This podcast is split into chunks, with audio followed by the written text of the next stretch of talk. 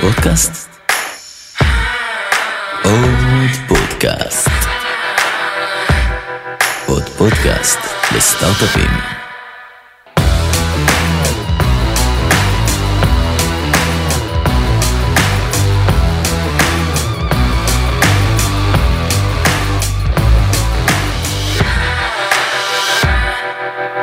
התחלנו. אהלן, עמית, אהלן. מעניינים, שלום לכולם, אנחנו פה עם עמית הראל, שמוביל את פעילות ה-Innovation Tech Terminal בדלויט העולמית, פה בישראל. עמית, ספר למאזינים קצת על עצמך. אהלן, אה, אני עמית הראל, בן 34, אה, נשוי לטל, אבא לשי וזיו, שתי בנות מדהימות. אה, אני בדלויט בשש וחצי שנים האחרונות, בשנתיים וחצי האחרונות הקמתי ואני מוביל פעילות עולמית בשם ה-Innovation Tech Terminal. פעילות שמתעסקת בלחבר את הלקוחות הכי גדולים שלנו בעולם לאקו סיסטם הישראלי ולעזור לסטארט-אפים לצמוח אה, בכל העולם ביכולות שלנו. אז בוא נדבר, שנייה ניקח שלושה צעדים אחורה, קצת עליך, ואיך הגעת בכלל לתפקיד הזה. כן. אמ, אז אני התחלתי, כמו שהרבה מתחילים, 8200, הייתי אה, שש שנים, ואז השתחררתי, הצטרפתי, כמו שהקלישאה אומרת, לסטארט-אפ בתחום הסייבר. אה, בשנת 2000, בשם סייפן, בשנת 2012 אנחנו נמכרנו. אה, אני למדתי במקביל משפטים, חשבונות, מנהל עסקים בבינתחומי. בקטנה, אתה אומר. בקטנה, אה, בין בין לבין. למה לי ללמוד מקצוע אחד כשאפשר כן. שלושה? ועוד משהו אינטנסיבי. זה נכון, כן, ועוד משהו משעמם. ואז חיפשתי מקום לעשות את ההתמחות, ונוצרה לי הזדמנות בדלויט באמת לבוא ולהתעסק בדברים שהם לא רק ביקורת, ונכנסתי לפעילות החדשנות. לדלויט יש פעילות שהתחילה... כבר אה, לפני 15 שנה שבאה לבנות את העסק מחדש, הרבה יותר דיגיטלי, הרבה יותר אה, טכנולוגי. הייתי שם שנתיים, עשיתי שם את ההתמחות שלי, ואז uh, הפכתי להיות מוביל היחידה. הייתי גם העוזר של אילן בירנפלד, שהוא יושב ראש המנכ"ל של דלויט בישראל. ולפני uh, קצת יותר משנתיים וחצי בעצם באתי ואמרתי שאני מרגיש שאנחנו יכולים לעשות משהו אחר בעולמות הסטארט-אפים, משהו יותר גלובלי, משהו שמביא יותר ערך לאקוסיסטם המקומי ומנצל את היכולות שלנו. ויצאנו למסע שלא ידענו לאן הוא יוביל אותנו, uh, והוא הפך להיות משהו ה-Innovation Tech Terminal. רתמנו פנימה, בעצם דלויט, כמו כל Big Four אחר, בנויה כ member firms, שאנחנו, לכל מדינה יש את ה member firm שלה. אמ, היום דלויט זה גוף הכי גדול בעולם במה שהוא עושה. מתוך הפעילות הגלובלית, שהיא בערך 44 מיליארד דולר, האמריקאים הם חצי, הם באמת הגוף הכי משמעותי. אמריקה זה גם שוק היעד הכי משמעותי של האקוסיסטם פה. הלכנו אליהם, אה, שכנענו אותם לגבי הרעיון, ובעצם הקמנו את הפלטפורמה, השקנו אותה בסוף אוגוסט אה, 2016. אמ, בינתיים אני חייב להגיד מסע מטורף, roller coaster סטארט-אפי בכל אה, מובן המילה, על ה upside וה downside. אמ, ככה אנחנו גם מסתכלים על עצמנו, זו, זו הגישה, זו ה mindset של, של האנשים שיושבים, שאנחנו סוג של סטארט-אפ בתוך corporate מאוד גדול. אמ, בחצי שנה האחרונה אנחנו גם אה, דוחפים משמעותית את הפעילות ל global. אנחנו, אני שמח להכריז שאנחנו הולכים להקים האב של ITT אה, בסיליקון וואלי ואחר כך בניו יורק ובוסטון ואז מסתכלים גם על המזרח. אה, קצת מרגיש כמו סטארט-אפ שנקנה אני חייב להגיד, כלומר זה צומח אבל פתאום יש לך גם בורד אמריקאי וכל מיני אה, אה, סוגיות אה, אחרות שצריך להתמודד איתם, אה, אבל חוויה מדהימה ומסע די כיף. בעצם דלויט, אחת מהחברות ייעוץ הכי גדולות בעולם, החליטה להמר על ישראל ועל האקוסיסטם כאן. מה גרם להם להשתכנע שזה הדבר הנכון לעשות? אז בעצם קרו כמה דברים, וזה מעניין, כי בעצם זה טרנד עולמי שאנחנו קצת התחברנו אליו. אה, אנחנו כישראל, ואז גם כדלויט. בעצם עד לפני, בוא נגיד חמש-שש שנים, אז חדשנות הייתה או בצד של חברות טכנולוגיה, גוגל, אפל וכאלה, או VP marketing, שאומר אנחנו חדשניים, למה? ככה. אמ, אבל בעקבות כל מיני תהליכים שקרו, העלייה של אובר, הנפילה של קודאק, כל מיני דברים שאנחנו מדברים עליהם בתהליכי אסטרטגיה, אז בעצם חברות הבינו שהן חייבות to innovate, אחרת הם פשוט לא יהיו קיימים. המשפט הקלאסי של ה-disruptor be disrupted. אבל הן לא יודעות איך. עכשיו, לשוק האמריקאי יש את Silicon Valley, אבל Silicon Valley עד כמה שהוא מדהים ועדיין האקוסיסטם הכי טוב בעולם, הוא מאוד מאוד מאוד סנובי ומאוד קשה לעבוד איתו. א', כי אנשים מתחלפים כל הזמן, היום כל חצי שנה אתה עובר שם אה, משרה, אה, ב', הוולואציות בשמיים, וג', יש שם אדיטוד של אמ, אני לא רוצה לעבוד איתך כי אני הולך להילחם בך. כלומר, היום שחברת ביטוח רוצה לעבוד עם סטארט-אפ בתחום הביטוח בסיליקון וואלי, הסטארט-אפ אומר, סליחה, אני מחר בבוקר מחליף אותך, את מתחרה שלי. בעוד שהאקוסיסטם הישראלי, ותכף נדבר על זה קצת אה, בעיניי למה, הוא הרבה יותר אה, פתוח וזמין לשיתופי פעולה. אז זה דבר אחד שקרה. הדבר השני שקרה, כמו שהזכרתי מקודם, זה העובדה שגופים שאין להם את היכולת לעשות חדשנות בעצמם, פתאום גילו את העולם הזה. עכשיו, כשאתה, שוב, גוגל או אפל, אז העובדים שלך הם מהנדסים. כשהעובדים שלך הם מהנדסים, אז כל ה-DNA של הארגון הוא, הוא DNA טכנולוגי. אני יודע איך לפגוש אנשים, אני יודע איך לעשות פיילוטים, אני יודע איך להטמיע מוצר, אני יודע איך לקנות חברה.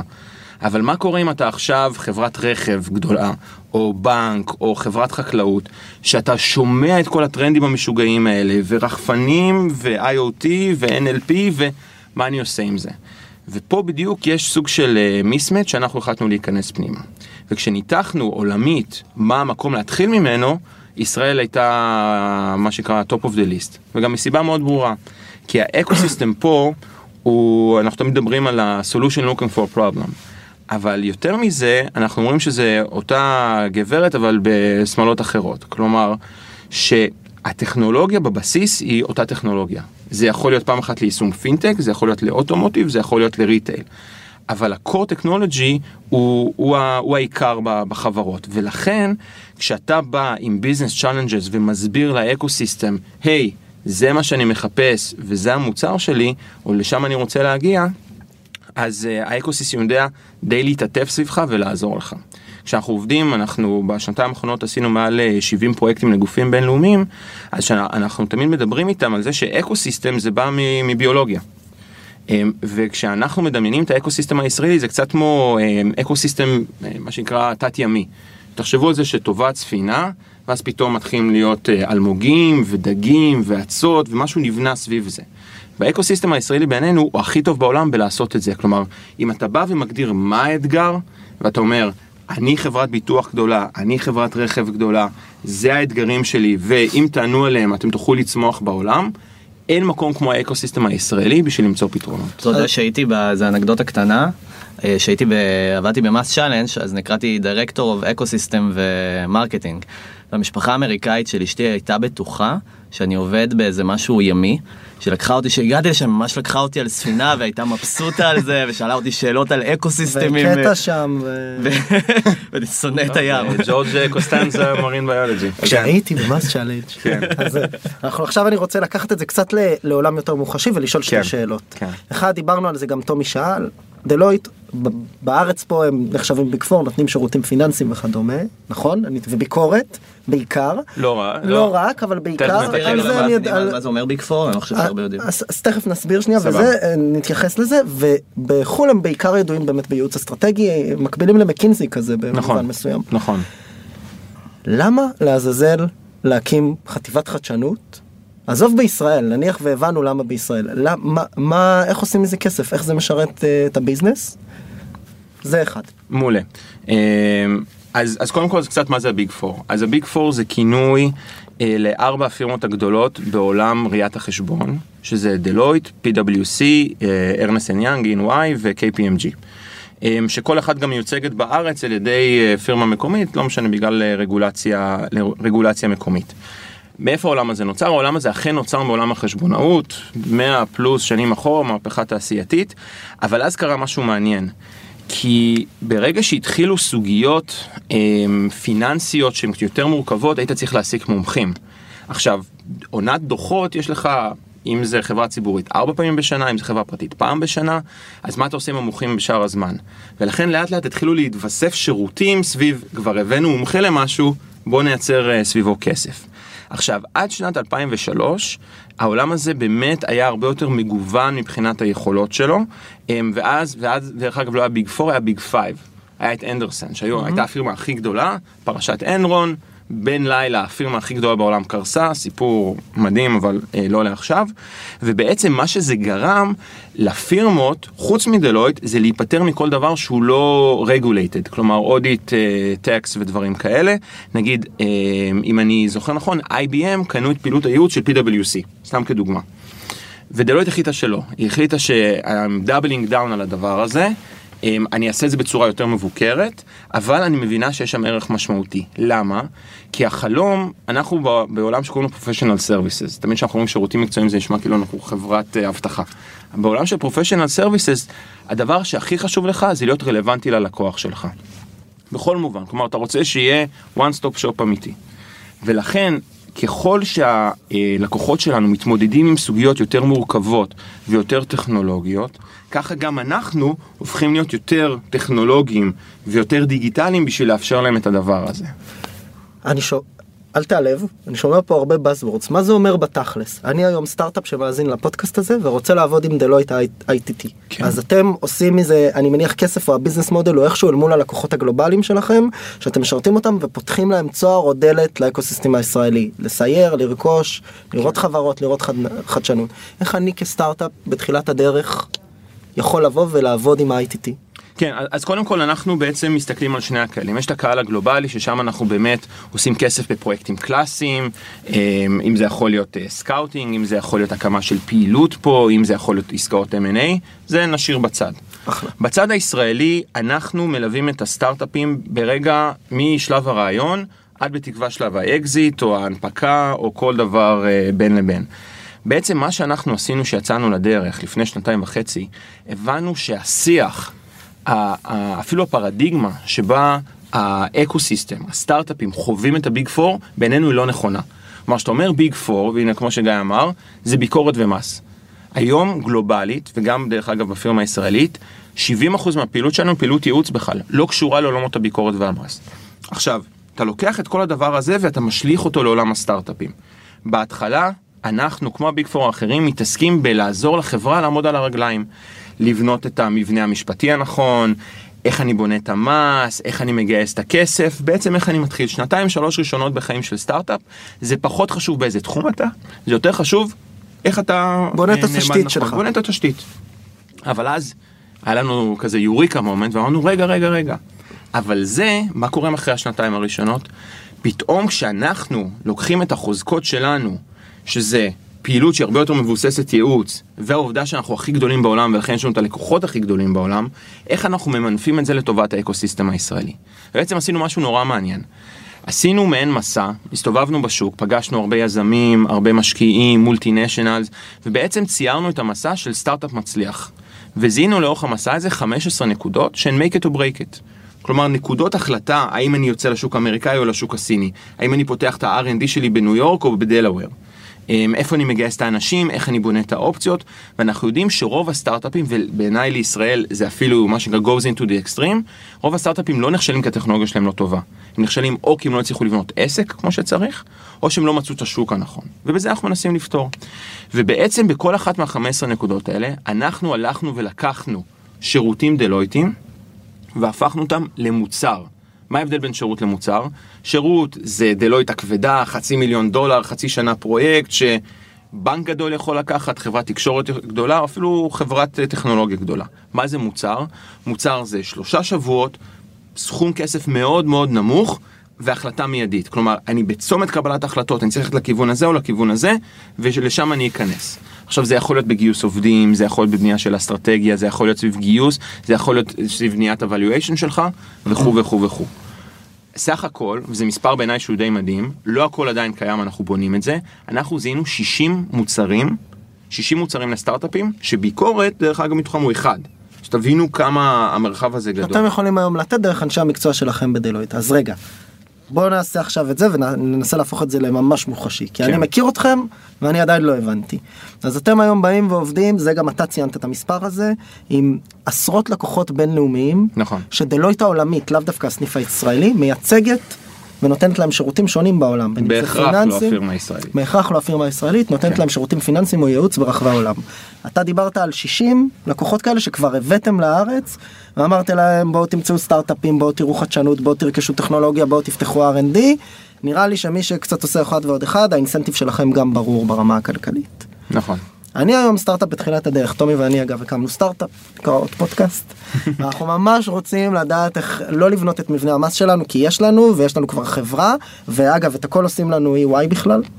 סתם כי החלטנו, כן. יש לנו מה לעבוד עם ה-ITT, מה, עוזר, מה ה-ITT יכול לעזור, אנחנו צריכים לשלם ל-ITT, זה נעשה ב- בוולונטריות כדי שנכיר את דלויט ככה, איך זה עובד? אז בעצם זה, זה בא מכמה מקומות. מקום אחד, קודם כל, לא צריך להיות לקוח ביקורת שלנו בשביל לעבוד איתנו. דרך אגב, יש מקומות מסוימים שעבודת הביקורת מגבילה אותנו. ולכן... זאת אומרת שעדיף לך שאני אקבל שירות מביג כן, אני פור אגיד, אחר, במקרים מסוימים, ואני אומר את זה בצורה הכי, הכי כנה, ואנחנו אומרים את זה גם לחברות, יש מקומות ספציפיים שבהם אנחנו עושים go to market יחד עם חברות, יחד עם סטארט-אפים, ואז העובדה שהוא לקוח ביקורת שלי מאוד מגביל אותי.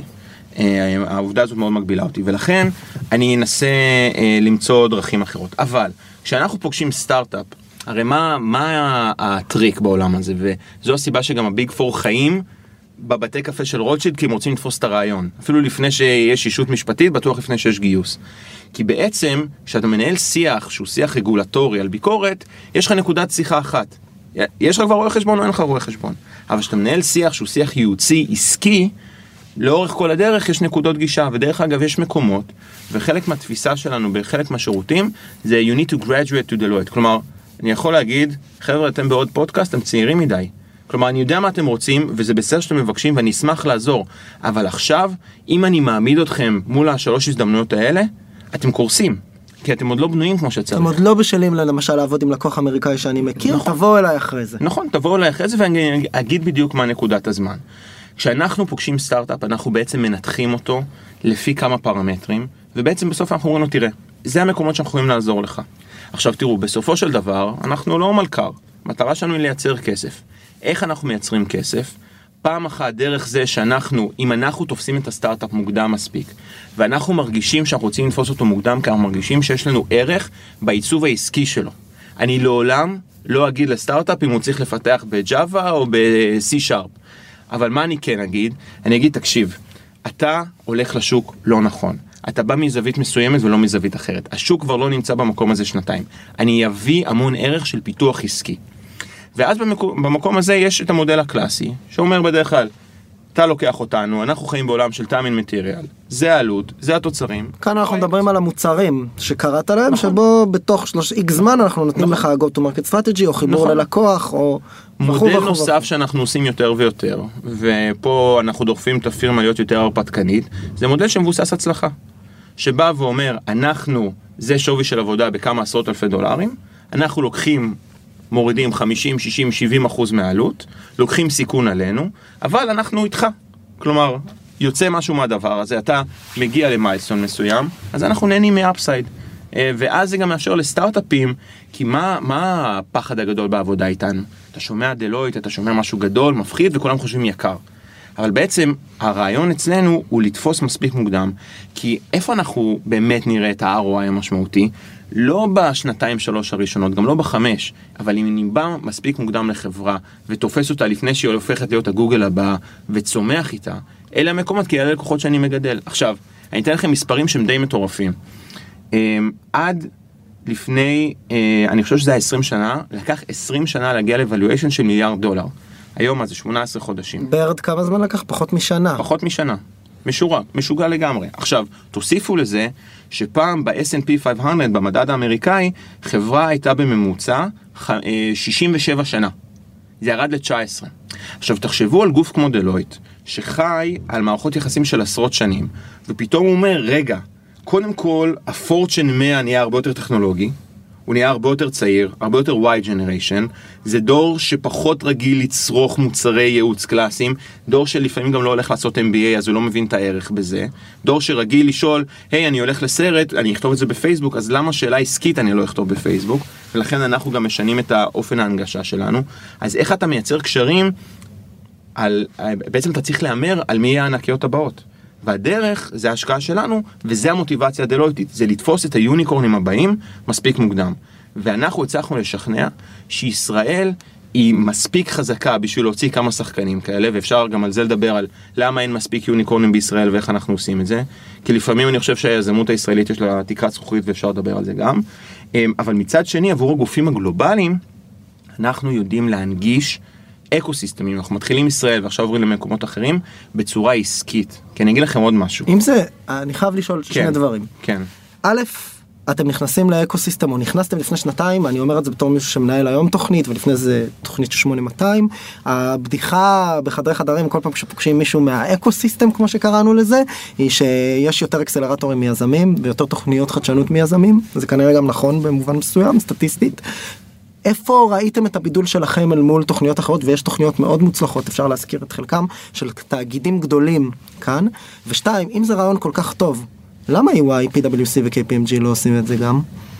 אמ, א', אני לא יודע אם הם לא עושים, אמ, אתה יודע, יש כל מיני שמועות, אמ, ואולי יגיע יום וזה יהיה, וחיקוי זה צורת החנופה הטובה ביותר, אז אני מחכה שמה אה, שנקרא שיחניפו לי. אבל אני אגיד לכם ככה, תראו, אנחנו לא תוכנית במובן של יש לנו התחלה, אמצע וסוף. אה, אנחנו מהלך מתמשך, וגם להבדיל מהרבה מהאקסלרטורים, שבעיניי יש המון המון אוויר חם, אמ, והמון מודל שאני לא יודע מה הקצה הכלכלי שלו, אנחנו לכל מהלך יוצאים עם, שאנחנו יודעים לאן אנחנו מכוונים את זה. ואנחנו יודעים לייצר עבורנו ערך עסקי אמיתי בלשבת בין Global Organizations לבין סטארט-אפים. ודרך אגב, זה מאוד מאוד מאוד קשה לעשות. אנחנו גילינו, ואני מקווה שזה יישאר כמה שיותר זמן, שאין אף גוף שעושה את שני הצדדים. יש גופים מדהימים שעושים חצי, כלומר, או שעובדים עם גופים בינלאומיים, נגיד חברות ייעוץ כמו מקינזי ו-BCG, או שעובדים עם האקו-סיסטם המקומי, כמו Start-Up Nation Central ואחרים, כולם עושים עבודה מעולה. אבל אף אחד לא עושה את כל, את שני הצדדים של הגשר. ושם גילינו שיש לנו אה, משהו שהוא, שהוא יחסית ייחודי. עכשיו, ליזמים הישראלים, תראו, אנחנו, כל מה שאנחנו אומרים, אנחנו רוצים לשבת על האזור שהכי קשה לאקוסיסטם הישראלי, ואנחנו לא מדברים על זה מספיק. באמת שאני חשבתי על היום, אמרתי כשנדבר, זה הנקודה שבעיניי אני מאוד אשמח לשוחח איתכם, זה ההיעדר אה, יכולות עסקיות של היזמים הישראלים. כלומר, אנחנו, שאנחנו רואים שהאקזיט הממוצע פה הוא 50, הוא לא כי זה תקרת הזכוכית של הטכנולוגיה, הוא כי אנחנו אה, כאקוסיסטם חושבים שלשם אנחנו צריכים לכוון וזה מה שאנחנו שווים. אנחנו תמיד, כשאנחנו מארחים את הגופים הבינלאומיים, אנחנו מספרים להם את הסיפור של חומה ומגדל. ושאנחנו מדהימים ב-24 שעות הראשונות ו duct tape and glue. אבל כשזה מגיע ל scale, אנחנו מאוד מאוד לא טובים. למה? כי השוק לא נמצא פה. ולכן כל יזם שעובר שלב מסוים, עולה על מזוודות, ועובר בדרך כלל לארה"ב. עכשיו, אם IP טכנולוגי נשאר פה, IP העסקי לא חוזר לכאן. כשאנחנו מסתכלים על היזמים שהצליחו, ויש דוגמאות בודדות שהם באמת יושבים בארץ, אז כשאנחנו מסתכלים על, הם יושבים שם, ומשאירים את הידע העסקי איתם שם, כלומר שום דבר לא חוזר אחורה לכאן. ואז שמתחיל המיזם הבא של שלושה חבר'ה יוצאי 8200 שמקימים משהו, הם חבר'ה שהם פיור טכנולוגיה. הם, לי, לי ישב אה, בחדר יזם, שדיברתי איתו על מכירות, והוא אמר מכירות איך זה מגעיל. עכשיו אמרתי לו, אז, אז מה אתה עושה, למה אתה קמת בו? מי השקיע בך כסף אם אתה לא רוצה למכור שום דבר? וזו הסוגיה דרך אגב, שאם אנחנו רוצים עוד יותר להשוות את עצמנו לסיליקון וואלי, זו הנקודה שאנחנו חייבים לעבוד עליה. נקודה של איך לבנות עסק, ואיך לבנות עסק לאורך זמן שגם יודע למכור. מאוד מתחברים אגב, אנחנו הקמנו ביחד עם אדיר את עוד פודקאסט למכירות שבאמת נועד לשמר ידע של אנשי המכירות הטובים בארץ, זה היה כזה פרסומת סמויה. היא לא הייתה סמויה. מאוד גלויה, מאוד גלויה תומי. אבל אז אם אתם... פרסומת סמויה זה כן. כזה, אה, הקולה הזו ממש טובה. כן, כן, רק אצלי, רק אצלי. אז אבל באמת, מה לדעתך הופך את ה... בוא נגיד ככה, איזה יכולות נגיד יש לאקוסיסטם הישראלי שהוא לא טוב במכירות או בעצם ביזדב? קודם כל השוק לא פה. צריך להגיד את זה. כלומר יש מעל 350 foreign R&D centers וכולנו גאים בזה וזה מדהים, אבל לרובם אין פה פעילות מסחרית, רובם לא, האנשים שיושבים פה הם לא אנשים שיודעים לתת לאקו סיסטם ידע עסקי. יודעים לנהל פיתוח, יודעים, יודעים להוביל חדשנות. זה אחד. עכשיו, תוסיף לזה את העובדה שאנחנו גם, היזם הישראלי, גיל 21, 22, 23, יוצא ברבאק והולך עכשיו לפתח שנתיים משהו, הוא לא הולך דרך המסלול הקלאסי של ה-MBA. עכשיו, למה זה כל כך חשוב? זה לא בגלל ה-Five Forces of Strategy. שמעתי, בחיים לא עשיתי MBA, אז אני מניח שזה משהו, אבל זה לא לעשות את ה summer internship באמזון, ובבנק אוף אמריקה, ובדלויט, וב-EY, ובמקינזי. כלומר, אתה לא מבין מה זה אומר להיות בגוף גדול, מהם התהליכים והפוליטיקות, ואיך בכלל לעשות קונברז'ן למכירה. כי אני אגיד לכם עוד משהו. ואנחנו עובדים עם היזמים שלנו על זה תמיד, וזה אה, חולי אדיר של האקוסיסטם הישראלי. כל פגישה של גוף בינלאומי עם סטארט-אפ, הסטארט-אפ קודם כל יורה פיץ' למשקיע. מה זה אומר? זאת הטכנולוגיה שלי, זה למה אני הכי טוב בעולם, זה המתחרים שלי, זה למה אני עושה את זה יותר טוב, וזה למה אני יותר טוב מגוגל, וזה למה אני את העולם. עכשיו, יושב לך אקזקיוטיב מארגון, שהוא לא ארגון טכנולוגי, שוב, זה הטרנד שאנחנו רואים, והוא יושב שם ויורים עליו כל מיני מושגים בטכנולוגיה שהוא לא מבין, לא נעים לו לשאול מה זה, וכל הזמן הוא שואל את עצמו שאלה אחת, שזה P&L, Profit and Loss. איך אני מייצר יותר כסף, או איך אני חוסך עלויות באמצעות הטכנולוגיה הזאת. זה שתי שיחות שלא נפגשות. הקונברז'ן, וזה אולי הדבר שאנחנו הכי גאים בו, אנחנו מתמקדים בקונברז'ן בין לייצר מפגש בין סטארט-אפ לבין גוף בינלאומי ושאשכרה יצא מזה אז משהו. אתם גם מסבירים ליזמים הישראלים מה להגיד אל מול כן, הקורפורט? כן, כן. אנחנו, השיטה שבה אנחנו עובדים, אנחנו לא עובדים מהסופליי, אנחנו עובדים מהדימנד. כלומר, אני, ואני תמיד אומר את זה, ויש כאלה שעושים את זה מעולה, אני לא יודע לעשות את זה טוב, כשמישהו מחר נוחת בניו יורק ואומר, אני רוצה לפגוש חמישה בנקים, אני לא יודע להרים לו את זה. אני לא יודע להרים לו את זה כי הדרגים שאנחנו עובדים איתם הם בכירים מדי בשביל מחר סתם לתפוס פגישה. אבל איך אנחנו כן יודעים לעבוד? אם אנחנו פוגשים שלוש, ארבע פעמים בשנה גוף גדול, משמעותי, אמריקאי, ואת המנכ"ל שלו ואומרים לו, תקשיב, במסגרת האסטרטגיה שלך של להמציא את הארגון מחדש, אתה חייב להתחבר לטכנולוגיה ולסטארט-אפים, אתה צריך להסתכל על שלוש ארבע מדינות או שלושה ארבע אקוסיסטמים, בוא לישראל לשלושה ארבעה ימים, נפגיש אותך עם 15 חברות רלוונטיות. ככה אנחנו עובדים, הוא כבר מגיע חצי מבושל. ואז אנחנו עובדים ממה שנקרא long list ל-short list. אנחנו כל הזמן עושים אה, אינטראקציה עם הלקוח.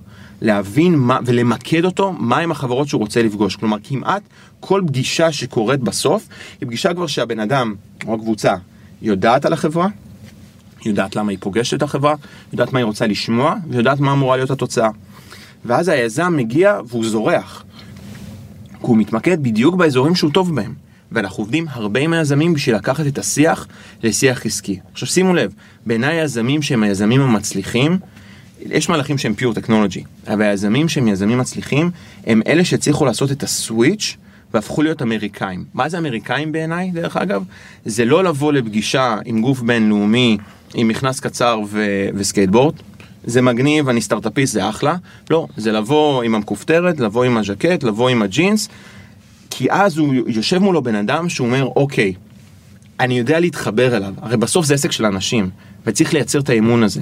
ואם לא מדברים את אותה שפה, ואם לא גורמים לצד השני להרגיש בנוח, לפעמים הישראלים לא גורמים לצד השני להרגיש בנוח, זה עלול לקרוס. אני חייב רגע לסבך פה, אתה מדבר בעצם שאתם מסתכלים על הצד של הדימנד, אבל יכול להיות, נגיד, בא לכם לקוח כמו וולמארט, אוקיי? עכשיו, אם אנחנו מסתכלים על סטארט-אפים שוולמרט רוצה, אז אני בא ואומר, אוקיי, e-commerce, סטארט-אפס ש... אה, שלכם יש בפרוטפוליו, בוא נפגיש אותם עם וולמרט. אבל בסוף יכול להיות שוולמרט מחפשים לך טכנולוגיות של AR, VR וכל מיני טכנולוגיות אחרות שהם לאו דווקא מוכרים, או לאו דווקא יזמים יודעים שהם יכולים למכור ללקוח כמו וולמרט. נכון. אוקיי? מה אני בעצם בא להגיד? אני אומר, יש מצב שדלויט הרבה פעמים משנים את הפוקוס ליזמים גם ולסטארט-אפים? כן, כן. כלומר... אז קודם כל, מה שמשמח בגופים הענקיים האלה, שהם גופי ענק, ולכן הם רוצים הכל. הם רוצים הכל מהכל בכל מיני תחומים. וגם יש מספיק, אתה יודע, אתה, אתה שומע, סתם, השתמשת בוולמרט, וולמרט היו בישראל. חטיבה מסוימת בוולמרט הייתה בישראל, יש עשר חטיבות שלא יודעות איפה זה ישראל על המפה בכלל. ולכן אנחנו עובדים מה שנקרא אזור אחרי אזור בארגון. אבל מה שאנחנו עושים עם הסטארט-אפים זה כל הזמן לנסות להסביר להם מה החברה הזאת ספציפית מחפשת, ומה האתגר העסקי, ואנחנו כל הזמן נשארים בצד העסקי שמנסים לפתור. דרך אגב, אני אומר את זה גם לקורפורט, שהקורפורט בא ואומר לי, אני בא לישראל לראות בלוקצ'יין. אני אומר לו, למה? בוא תסביר לי בכלל מה אתה מחפש, מה אתה מנסה לפתור, ואולי אתה צריך טבלת אקסל, למה אתה צריך דווקא בלוקצ'יין כי, כי שמעת על הדבר הזה. עכשיו, החיבור הזה הוא מאוד מאוד מאוד קריטי, כי אם אתה מצליח להביא את ה business challenges ולהביא את הטכנולוגיות המתאימות, ואני אתן לכם אה, אה, דוגמה, אנחנו עשינו, אה, אחת מה, מההצעות שלנו, מהאופנים שלנו לגופים בינלאומיים, להגיע לישראל לפעמים זה סיפור. עזבו שמה שהם רואים בפוקס ניוז ו- ומצבים וזה. כן, ו- או סכסוך או גמלים. או סכסוך או גמלים. זה עדיין, זה 12-15 שעות טיסה, אתה מאבד שבוע של עבודה, צריך להיות סיבה טובה. ולכן אנחנו הבנו שכצד מקדים, לפעמים כדאי להביא את האקוסיסטם אליהם. אז אנחנו קוראים לזה virtual immersion, שאנחנו מגיעים או לאחד מהפסיליטיז של דלויט, יש לנו רשת של אה, אזורי חדשנות. זה שמות מגניבים הם דופקים, אני חייב כאילו, יש לך מחלקה לשמות בטח. אה, זה בין האוזניים שלי. אה, גדול, גדול. אז אנחנו בעצם הולכים לשם ומנגישים להם את האקוסיסטם. הרבה מהחברות הישראליות יש להם נציגות בארצות הברית, אז אנחנו מביאים. וצריך להגיד, אני קודם אומר ארצות הברית, אבל היום ארצות הברית מהווה 10% מהפעילות שלנו, אנחנו הרבה יותר Asia focused, אבל בכל זאת משתמש בארצות הברית כדוגמה, ובעצם אנחנו הולכים אה, לשם ומביאים את האקוסיסטם איתנו, או video conference או נציגות. ועשינו את זה לשחקן מאוד מאוד מאוד גדול בעולמות ה-oil and gas, שזה עולם עתיר טכנולוגיה שאנחנו פה בכלל לא מבינים, אין לנו שום natural resources פה, זה שיש בים גז שמתישהו יצא זה אחלה.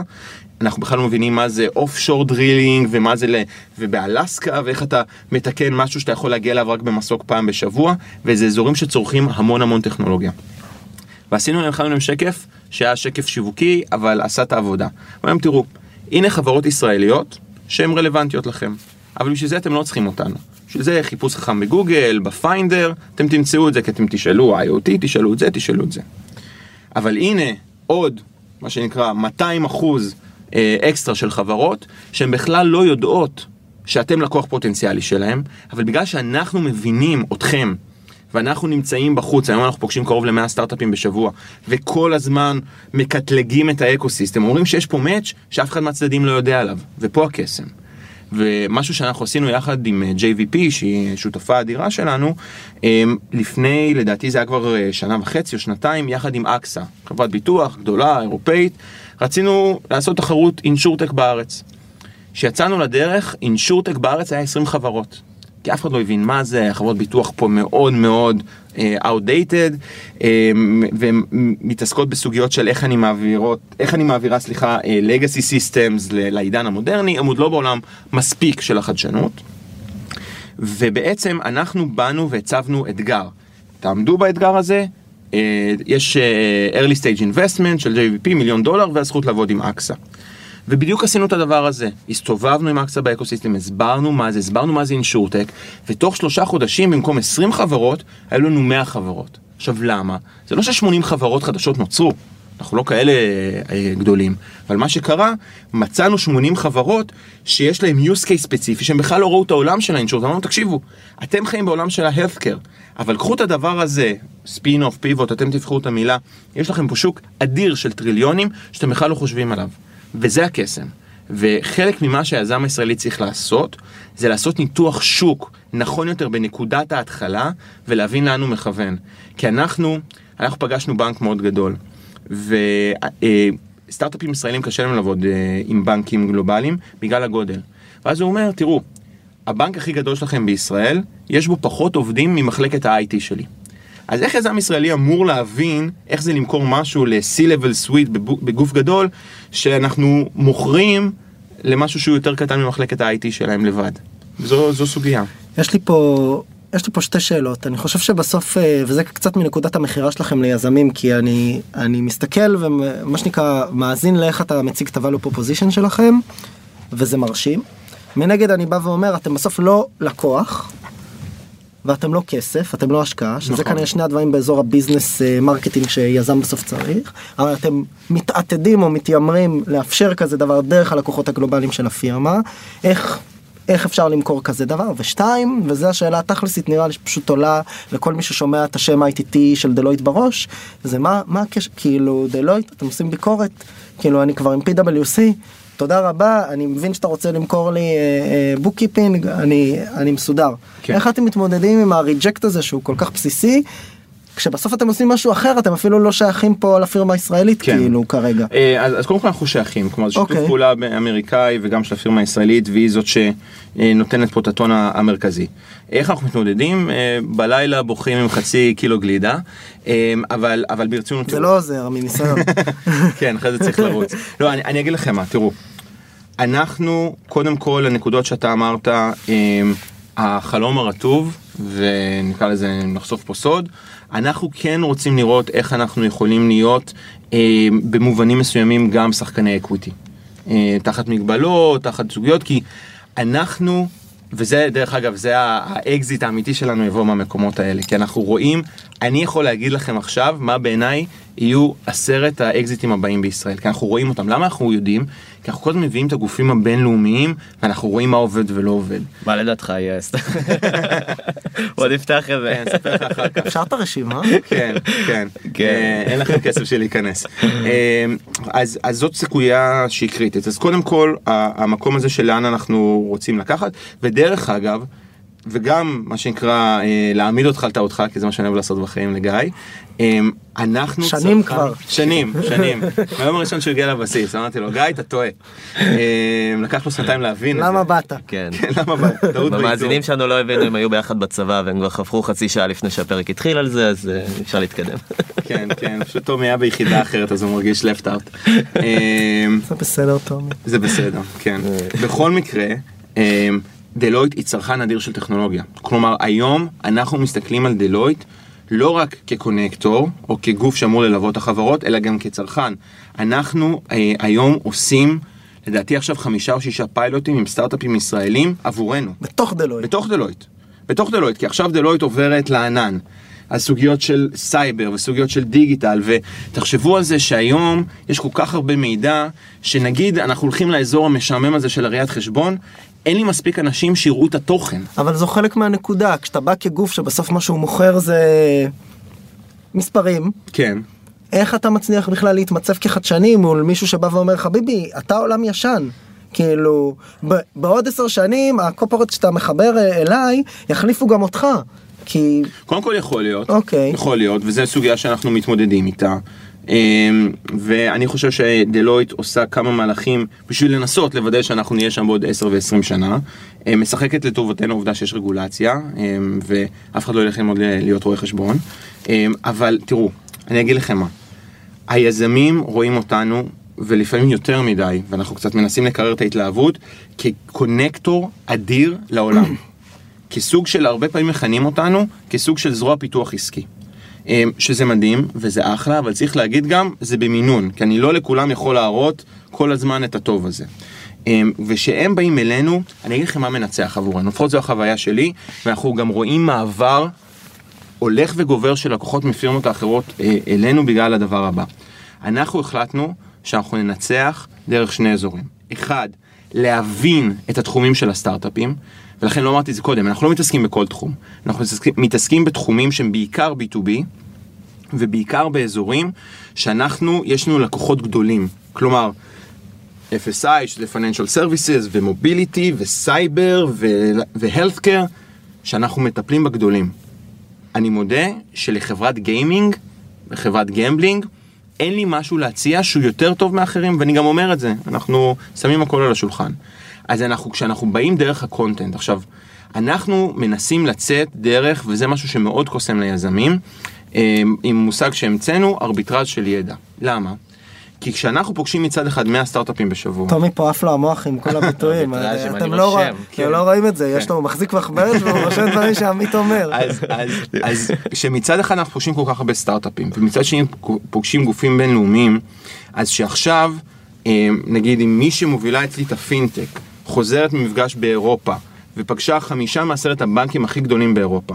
היא חוזרת ומביאה המון insights, בלי לעשות פה אה, מה שנקרא אה, פרסומת סמויה למאסטר קארט שהם priceless. כי אתה לא יוצא לך לפגוש את הגופים האלה. ואם מצד שני אתה אה, עבור הגופים הבינלאומיים פוגש 100 סטארט-אפים בשבוע, מקטלג אותם ואומר לאן הטרנדים, ותדעו שישראל אדירה, ולא דיברנו על זה קודם, אם יש business innovation ו tech innovation, אנחנו אדירים ב tech innovation. אנחנו משמעותית פחות טובים ב business innovation. ואם אני סטארט-אפ שהוא טוב ב tech innovation ואני שומע את הפודקאסט הזה ואני רוצה לפנות ל-ITT, מה אני עושה? שולח מייל לך? כן, אז קודם כל אתה שולח מייל, אז אנחנו קבוצה פה של 20. אמ, אנחנו, אני חייב להגיד שבשביל לחבר יותר נכון לעולם, וזו צמיחה די מדהימה מ-0 ל-20 בשנתיים, אמ, אז הבאנו, יש לנו פה עובדים אמריקאים, ויש לנו פה עובד שהגיע מסין ועובד שהגיע מיפן. אמ, איך נראית ארוחת ערב אצלכם? אה, כולם אוכלים חומוס, כולם אוכלים חומוס. ואז לא, אה, אה, אתה יודע, לא באים יומיים לעבודה. עם סטיק, כן. אז אנחנו תמיד עם שאנחנו- chopstick, אל תסבכו אותי היה עכשיו פרסומת לזה ודולצ'ה וגבאנה שורפים להם את המוצרים בסין בגלל מה שאמרת עכשיו אז תיזהר טומי אה, שמה שנקרא הגוף הסיני לא יעוף עליך. אנחנו תמיד עושים להם אה, לגופים הבינלאומיים אנחנו רוצים להראות להם את ישראל עכשיו מה יותר ישראלים מחומוס פלאפל וזה אנחנו תמיד מביאים להם. לא עושה פה פרסומת למי אבל אנחנו מביאים להם כזה פלאפל וחומוס בצהריים הם כולם עפים אבל שעה אחר כך ישנים צריך להרים אותם. איך יזם פונה אלינו אז אנחנו בעצם היום הצוות בגלל להיות ערוך נכון יש לכם צוות שהם בעצם מוכווני ורטיקלים, נכון? נכון, בוא, נכון, בוא נכון. נ... אנחנו- אז אם אני יזם בתחום מסוים, אני צריך כן. להבין מי אחראי על איזה ורטיקל ולפנות אליו? נכון אז קודם כל אז אז יש הרבה מידע באתר ואנחנו מסתובבים הרבה ואפשר תמיד לפנות אליי אמ, ונעשה את החיבור הנכון אנחנו בנינו את המודל שלנו סביב הדמות שהיא ה domain manager. domain manager זה מי שיושב בתוך קבוצת ה-ITT ואו שהוא עובד עם ה-early stage או שהוא עובד עם ה-growth. זה, זה עוד שינוי שאנחנו עשינו בשנה האחרונה, כי פשוט נפח העבודה נהיה עמוס מדי וגדול מדי, והבנו שיש שתי קטגוריות כמו שתיארתי, יש נקרא לזה 0 עד שנתיים, או 0 עד גיוס A משמעותי, ויש את כל השאר, את ה hockey stick, ואתה צריך מומחיות אחרות שם, ולכן כשאתה יזם צעיר אתה תפגוש את צוות ה-early stage שידע לחבר אותך, לבנות אותך נכון, לעזור לך, לתת לך עצות, זה צד אחד. כשאתה פוגש אותנו, שאתה כבר מתחיל מכירות, יוצא לעולם, מתמודד פתאום עם סוגיות של אתה כבר לא מיזם, אלא עסק, וצריך להגיד, וזה עוד משהו שאנחנו כל הזמן אומרים ליזמים הישראלים, ברגע שאתם כבר לא פאונדרים, ברגע שגייסתם את העובד הראשון, אתם כבר לא עסק טכנולוגי. אתם in the business of managing people. ואנחנו לא כזה טובים בזה. אנחנו רואים הרבה פעמים שאקזיטים נדפקים, אקזיטים פוטנציאליים נדפקים, כי בהתחלה לא היה לי נעים ונתתי ככה אופציות, ועשיתי ככה וחילקתי, ולא, ואני לא יודע איך להקים את האתר בארצות הברית, ושרפתי כסף פה ושרפתי כסף שם. זה בסוף, ה, אמ, להיות אימפריה, וזה מה שאנחנו רוצים שהסטארט-אפים הישראלים יהיו אימפריה, זה משעמם, זה לנהל עסק. זה שיהיה לך COO, זה שיהיה לך marketing, זה שיהיה לך sales, שיהיה לך support, אין בזה שום דבר סקסי. חוץ מזה, שאתה משנה את העולם. ולשם אנחנו מנסים לכוון את היזמים שלנו. אני רוצה לשאול אותך רגע איזה משהו על ה, דווקא על הצד של ה corporates, על התאגידים. כי בסוף אתם מתפעלים פה איזה marketplace, וחשוב להבין, לדעתי, לפחות ההנחה שלי, שדווקא הצד של התאגידים הוא הצד הרבה יותר מסובך. והרבה פעמים איך שאני רואה את זה, אתה יודע, הרבה אנשים מדברים על innovation, בוא נכניס innovation לתאגידים, אבל בסוף יש פה איזה גם איזה סוג של... אה, אתה יודע, איזה מין אבסורד, כי הרבה פעמים דווקא בתאגידים אין הרבה מקום לאינוביישן, אין הרבה מקום כן להניע תהליכים כל כך מסובכים, כי הם גדולים מדי, הם נכון. בירוקרטיים מדי. הרבה פעמים דווקא אנשים שאתה מדבר בתוך התאגידים, איזה סוג של מחלקת אינוביישן, שהיא משחקת אותה איזה סוג של, אה, אתה יודע, איזה שגריר של, של, של, של אותה חדשנות, אבל היא גם מקבלת המון חסמים מהרבה הרבה גורמים בתוך התאגיד. נכון, אז קודם כל... איך מפצחים את זה? אז אתה צודק לחלוטין, זה לא תהליך קל. ובגלל זה, אנחנו תמיד עובדים מול הצד הדלויטי שעובד עם הקורפורט. אני, ואני אומר את זה בשיא הכנות, אני מבין את הקורפורט רק קצת יותר טוב מהיזם הישראלי. מה שאני יודע זה להפעיל את הרשת שהיא מכירה את הקורפורטים מאוד טוב. לנקודה האחרונה שאמרת, אני חייב להגיד לך שיש לנו לא מעט מקרים שנציגים ישראלים של גופי אינוביישן של קורפורטס פונים אלינו ומבקשים מאיתנו להפעיל את הקשרים שלנו מול ההנהלות שלהם בשביל לעזור להם לשבור את כי החסמים. אתם עובדים מול היחידות העסקיות. בדיוק. לא מול עכשיו, החדשנות. עכשיו, מה, בדיוק, מה אנחנו עושים? יש לנו שני קווים אדומים. מי ש... מה שנקרא עובר בנתב"ג, ויש לנו קשרים, אנחנו יכולים לעצור אותם בנתב"ג, מי שיעבור את נתב"ג וייכנס לארץ, זה רק מי שעונה על שתי קטגוריות. אחת, הוא בא מהצד העסקי של הארגון, שתיים, הוא business decision maker. כלומר, אני רוצה שאם בסוף השלושה ימים האלה הוא אומר, טוב, אני צריך לקחת את זה הביתה ואנחנו צריכים לדבר על זה ואני צריך להראות את זה למנהלים שלי, אל תבוא. זה בזבוז של הזמן של כולנו. אז אין fluff בעצם בתהליך אין הזה. fluff, אין fluff. בגלל זה, דרך אגב, זה בא מאוד מאוד ממוקד. לפעמים אנחנו נראה 15 סטארט-אפים, לפעמים אנחנו נראה שלושה. דרך אגב, ה conversion שלנו עומד על 50 אחוז, כי אנחנו הולכים בדיוק למקום מה זה. conversion?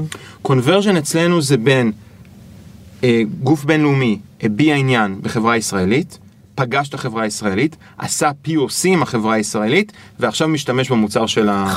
50% מהמפגשים שלכם הובילו לשימוש במוצר? כן, חלקם עדיין בשלב ה-POC, אבל, אבל כן, כלומר אנחנו כמעט לא, והיום בטוח לא, בהתחלה גם אנחנו, היה לנו עקומת למידה, היום אנחנו לא עושים שום דבר שהוא מה שנקרא discovery. אם מישהו רוצה לעשות discovery של ישראל, צא לדיסנילנד, זה לא מעניין אותנו. אנחנו רוצים לבוא מאוד מאוד ממוקדים, סתם נגיד אירחנו חברת אה, אה, תעופה מאוד מאוד גדולה מארצות הברית, שעניין אותה נושא אחד, GDPR, כל המעבר, חוק הפרטיות, הדברים האלה. פגשו כולה שלוש חברות. ועשינו להם פאנל מומחים והבאנו אנשים מה ecosystem, שתיים מהחברות האלה כבר מוטמעות שם. Mm-hmm. עכשיו, אני רוצה להגיד לך גם עוד משהו לנקודה של למה אכפת לדלויט. כי דלויט הופכת להיות שחקן שהוא יותר ויותר מטמיע טכנולוגי. אנחנו מבינים ששירות בלי מוצר הוא, הוא מפסיק להיות רלוונטי. היום לכל דבר צריך טכנולוגיה. ולכן אנחנו מסתכלים על POC כזה כטכנולוגיה שאנחנו רוצים לבוא, ואז לדחוף ולעשות את השירותים מסביב. עכשיו אני אגיד לכם עוד משהו, שהוא גם ייחודי לנו. דיברתי מקודם על זה שאנחנו באים מהדימנד. אבל כשאנחנו רואים מיזם ישראלי, חברה שכבר מה שנקרא מתחילה את שלב ה growth, עוברת מסך מול שלושה ארבעה לקוחות גדולים, וכל פעם ב flying colors, אנחנו בעצם הופכים את המודל ובונים מה שאנחנו מכנים אותו solution center, שבו אנחנו ניקח טכנולוגיה ישראלית, נעטוף אותה בשירות דלויטי, כולל דרך אגב יכול להיות שאנחנו נעשה את ה-Tier 1 support עבור הסטארט-אפ. ממש הפצה. ממש, לא, לא רק הפצה, כלומר אנחנו מפיצים, אנחנו מטמיעים ואנחנו מלווים את התהליכים העסקיים. צריך לזכור עוד משהו על סטארט-אפים ישראלים. אנחנו point solution. כלומר, אנחנו הרבה פעמים משהו מאוד מאוד ממוקד. ויותר ויותר אנחנו רואים שחברות רוצות לראות פלטפורמות או suites. והדבר הזה, דרך אגב, הולך לייצר אתגר משמעותי mm-hmm. ל ecosystem הישראלי. אמ, פעם בשנתיים יש לי מין תחזית אה, אופל כזאת על, אה, על הסייבר. אני עכשיו מרגיש שאנחנו בנקודה שמתחילה להיות בעייתית. כי אנחנו שומעים מ CISO אים, ממי שאחראים על אבטחת מידע בארגונים. הם לא רוצים 200 מוצרים שונים, הם רוצים צ'ק אה, פוינט נכון. אה, כפלטפורמה. יפה, עכשיו יותר מזה, מה הם עושים? הם הולכים לצ'ק פוינט ואומרים לצ'ק פוינט, תקשיבי, או IBM או לא משנה מי, אני רוצה... תעשי לי מוצר כמו הסטארט-אפ הזה. או תעשי לי מוצר, או תלכי תקני אותו. אני אקנה ממך את ה license, אני לא רוצה להתעסק איתם, תלכו תקנו אותם. ודרך אגב, בגלל זה אנחנו רואים את השחקנים האלה עושים ויותר ויותר רכישות. כי מה, כאב support בעצם? או ניהול כל הדברים? רוצה, אני אגיד לכם מה קרה. בגלל כל מהפכות הסייבר ותקיפות הסייבר המשמעותיות, פתאום אנשים התחילו לאבד את העבודות שלהם. אני זוכר בתקופה שאני הייתי בסטארט-אפ, אמ, אף אחד לא הטמיע את המוצר. מכרנו מדהים, אף אחד לא הטמיע את המוצר, לא כי המוצר היה לא טוב, אלא כי פשוט זה לא עניין אף אחד. לא היה לזה מחיר. בתוך הארגון. זה, זה, זה, כן, ובאותה תקופה היו פעם בחצי שנה קוראים ל-IT דירקטור לדירקטוריון, אתה עושה משהו בסייבר? כן, יופי, מעולה, תמשיך לקנות. ואז הייתה תקופה שהיה להם מלא כסף לבזבז. אבל פתאום אחרי סוני, ואחרי טארגט, ואחרי מה שהיה בשירותי הבריאות בבריטניה ובאוקראינה, אנשים מאבדים את העבודות שלהם בגלל אירועי סייבר. אז פתאום, שזה מה שנקרא שהמנכ"ל מרגיש את החום, אז אצל ה CISO זה בוער. ואז הוא אומר, רגע, רגע, רגע. אני לא יודע לנהל 50 vendor ים, אני רוצה חמישה. אז גם את זה אתם עושים, זאת אומרת עוזרים לסטארט-אפ לחיבור לסולושן ספציפי. נכון. בוא, שאלה לסיום. כן. צריכים לסיים. כן. דיברת על זה, אתם קיימים כבר שנתיים. שנתיים וקצת. מחברים קופורטס לפה, מחברים גם סטארט-אפים ללקוחות הגלובליים של דלויט. כן. איפה אתם עוד עשר שנים? וואו, אה, מדהים. אז קודם כל, אמ, אני חושב שאנחנו נמצאים ב... או מתקדמים בכמה חזיתות. חזית אחת זה להקים את הנטוורק הגלובלי שאנחנו רוצים להקים. אמ, אני מדמיין אותנו בעוד, לא מה עשר, חמש שנים, אה, יושבים במשהו כמו 15 מדינות ומכסים את כל עולם החדשנות הרלוונטי עבור הלקוחות שלנו ועבור עצמנו. אה, כי זה קלאסי פרטו, כלומר 20% מהעולם מכיל 80% מהחדשנות, אז בואו נתמקד שם. זה אחד. שתיים, אנחנו שחקן טכנולוגי שלוקח ומנביט מיזמים והולך איתם יחד לשוק, תחת suite שאנחנו בונים. כלומר מחר חבילת אבטחת המידע של דלויט וחבילת הבנקאות של דלויט וה digital transformation. שלוש, וזה ה passion האישי שלי, אני מאוד רוצה שאנחנו ניכנס אה, ונהיה יותר גוף אה, השקעה. אם זה השקעה ישירה, אם זה כל מיני מנגנונים אחרים, אבל אני חושב שזה משהו שיביא כמובן ערך כלכלי אדיר לנו, אבל גם ערך אה, כלכלי אה, אה, לאקו-סיסטם. ורואי חשבון כבר יש לכם. ורואי חשבון כבר יש לנו, ואני אגיד לכם עוד משהו, אבל לא אתה אי אפשר גם ביקורת. אז אה, כן. סמוך על דלויט שמצאנו את הפתרון. לא, לא, אנחנו נמצא, אנחנו נמצא. אבל אני כן אגיד שאחד מהדברים, וצריך להגיד, אנחנו... אנחנו, ויש, אה, ואני מצטער על הקלישה, אבל יש גם המון ציונות במה שאנחנו עושים. ואנחנו רוצים לראות איך אנחנו עוזרים לייצר פה יוניקורנים אמיתיים. אני חושב שאנחנו, ואנחנו נעשה את זה, אנחנו לא עושים את זה לבד. אנחנו, אם יש משהו אחד שאני ג'אנקי, זה שוקולד מריר, וחוץ מזה, של שותפויות. ואנחנו רוצים, אמ, ולא ממקום פטרנליסטי, אבל ממקום שבאמת לתרום, אנחנו רוצים לעזור ליזם הישראלי לפתח את השרירים העסקיים שחסרים לו, להצמיח אותם ולהעמיד פה חברות ענק. כי מה שמשגע אותנו זה תפיסת ה start-up nation. אנחנו חייבים להפסיק להיות start-up nation או exit nation, וחייבים להיות innovation nation, שזה ישפיע עלינו בצורה הרבה יותר רחבה מגבולות העיר תל אביב. בנימה אופטימית זו? Yeah. עמית, תודה רבה. יוניקורנים. Yeah, וחתולים. תודה.